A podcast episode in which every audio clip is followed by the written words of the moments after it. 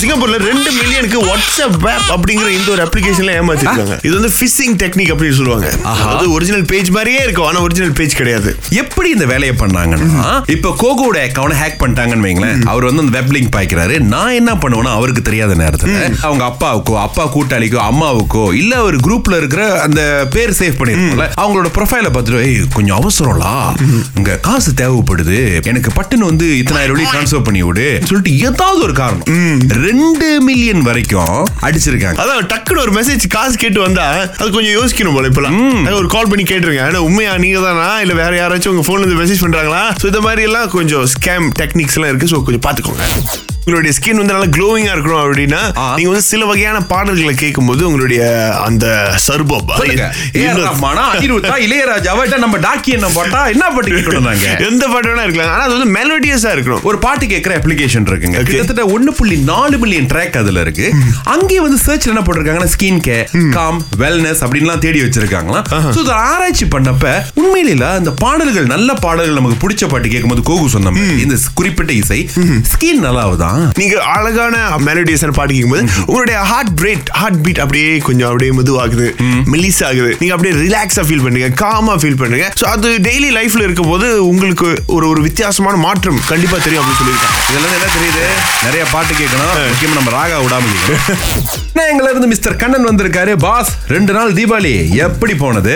ஒரு வித்தியாசமா என்ன பண்ணோம்னா பரிசு பொருட்கள் அந்த எலக்ட்ரானிக்ஸ் ஐட்டம் இருக்குல்ல ரைஸ் குக்கர் பிளெண்டர் அந்த மாதிரி வாங்கி சோ அது வந்து ஒரு gift மாதிரி கொடுத்தேன். சோ கலர்ஸ் பச்சை மஞ்சள் அந்த மாதிரி கவர்க்குள்ள கலர் வச்சுட்டு ப்ளூ கலர் பிக் பண்ணாங்கன்னு சொன்னாக்கா அந்த gift. Blue colour.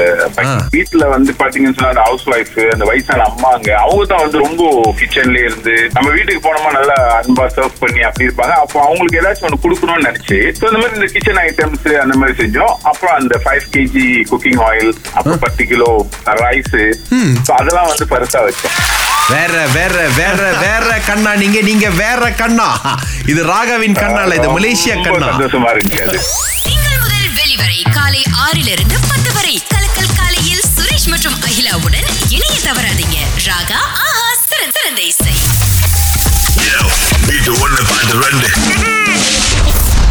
தேவி கிடாலந்து வந்திருக்கிறாங்க. ரெண்டு பேருக்கு தீபாவளி வாழ்த்துக்கள். ரொம்ப நன்றி ரொம்ப நன்றி. சரி இப்போ ஒரு நூறு வழி அம்பாவை கொடுக்கலாம்னு பாக்குறோம். பாட்டு போடுறோம் கேட்டு பிரிச்சு சொல்லிருங்க.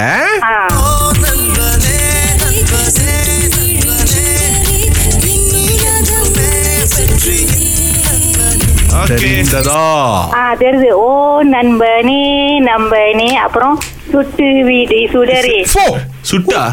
எப்படி? பயந்துட்டாங்க. சுட்டுனா என்ன? ரொட்டி ரெண்டு சுட்டு போட்டு இங்க கால் பாருங்க. பசியாது. ஓ நண்பனை கூட பரவாயில்ல. வித்யாசாகர் வந்தாரு நாங்க பார்த்தோம். அவர் வந்து ஹாரி சார் கூட பழகினவர். சோ ஒவ்வொரு வாரம் சுத்தமா இருக்கணும். இரு- இருந்தாலும் கேட்டுக்கோ. நண்பனே நண்பனே. இதுல ஒரு கேரக்டர் வரும் தெரியுமா? அந்த பாட்டை பாடுவாரு. ராகனம் இழுத்து வேற பாடுவாரு அந்த இதுல அடுத்து அவங்க சொன்னது சுட்டுமா சுற்றுமான்னு கேட்போம். சுட்டும் விழிச்சூடரே ஆ. சுட்டும் விழி- அக்கா சொன்னதான் ரைட்டு. என்ன? அக்கா சுட்டுன்னு சொன்னாங்களே? சுட்டும் தான் வருது. சுற்றும்னு வரலையே. ஓ. அக்கா ஒரு வாட்டி பாடுங்க அந்த பாட்டு. சரி. சுற்றும் சுடரே. அக்கா மாத்தி பாடுறீங்க பாத்தீங்களா? நீங்க பயமுறுத்து. ஆகவே அக்காவுக்கு நூறு ரிங்கே தீபாவளி அல்பாவாக கொடுக்கிறோம். கிடா மக்களுக்கு. என்ஜாய் ரொம்ப நன்றி ராகனே. தேங்க்யூ தேங்க்யூ பாய் பாய்